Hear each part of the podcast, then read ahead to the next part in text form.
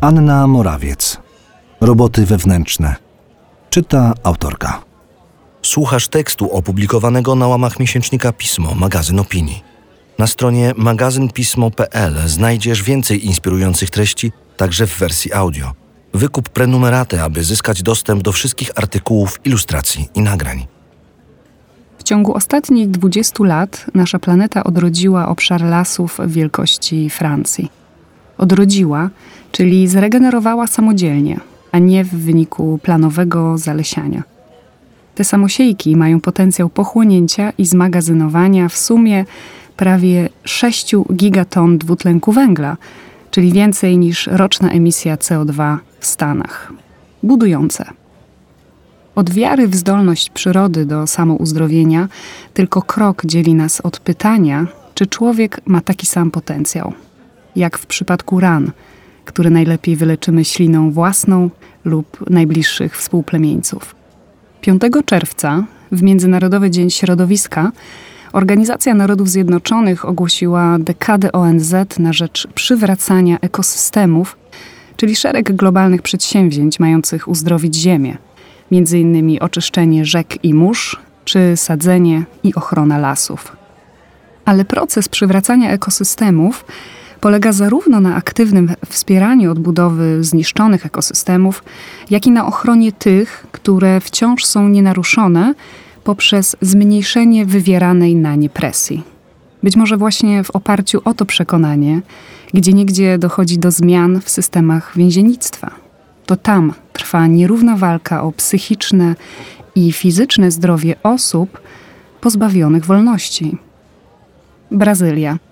W niektórych więzieniach, we współpracy z organizacją non-profit APAC, the Association for the Protection and Assistance of the Convicted, otwarto przestrzenie, w których skazani mogą poruszać się swobodnie, ubrani cywilnie, a nie w więzienną odzież, bez towarzystwa strażników, bez wszechobecnej broni, nazywani po imieniu, a nie po nazwisku czy numerze.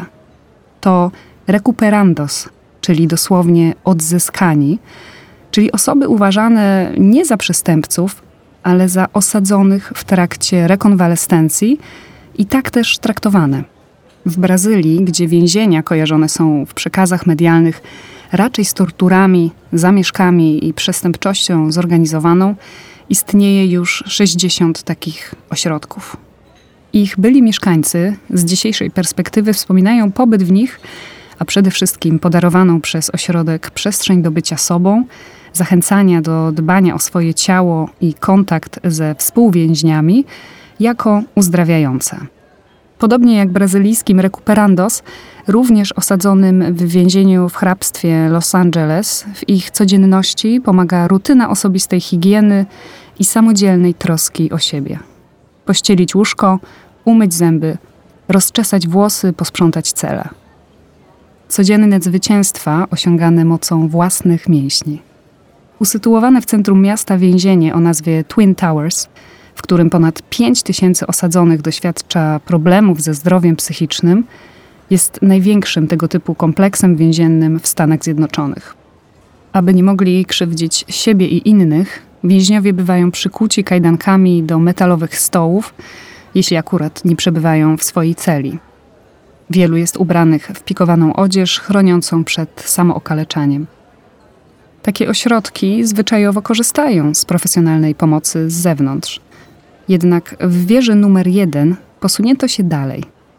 Sara Tong, pracująca tam lekarka psychiatrii, zaproponowała metodę od środka, opartą na wierze w siłę współplemienności oraz w potencjał naturalnej odnowy dwóch spośród więźniów z ogólnej populacji więziennej, Cragen Armstrong i Adrian Berumen, zostało jej asystentami zdrowia psychicznego, dołączając tym samym do zespołu Twin Towers. Łącznie spędzili za kratkami już 25 lat. Prowadzeni przez Sarę Tong codziennie biorą udział w niezwykłym eksperymencie, do którego wyznaczono trzy oddziały czwartego piętra wieży numer jeden – w sumie około 70 osadzonych z poważnymi problemami psychicznymi. Armstrong i Berumen, mieszkając na co dzień z więźniami, zachęcają ich do brania leków, rozmawiają z nimi. Armstrong spędził setki godzin na rozmowach z pacjentami, siedząc pod drzwiami ich celi i sugerują zmiany w programie, który ma zachęcić do higieny osobistej i rozwijania innych umiejętności życiowych. Są pod ręką 7 dni w tygodniu, 24 godziny na dobę. Widzą i słyszą rzeczy niedostępne dla nikogo innego. Więcej, poza celą osadzeni są rozkuwani, chodzą na terapię grupową. Rezultaty są ogromne. Więźniowie są znacznie spokojniejsi, a liczba przypadków samookaleczeń spadła sześciokrotnie. O 35% zmniejszyła się też liczba ponownych hospitalizacji. Jak twierdzą obserwatorzy, różnice widać także w oczach pacjentów, w ich rozluźnionych ciałach. W celach już nie śmierdzi rozrzucanymi odchodami, w osadzonych jest mniej przerażenia, rzadziej uderzają głową w ścianę.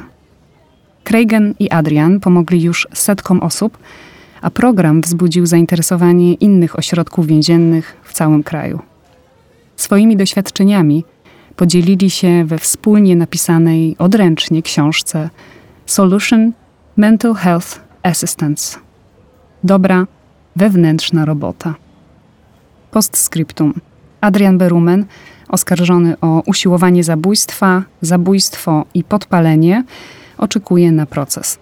Cragen Armstrong, oskarżony o liczne morderstwa, stanie przed ławą przysięgłych 9 sierpnia tego roku. Prokuratura nie domaga się już dla niego kary śmierci. Tekst ukazał się w 43. numerze miesięcznika Pismo, magazyn opinii, czytała Anna Morawiec.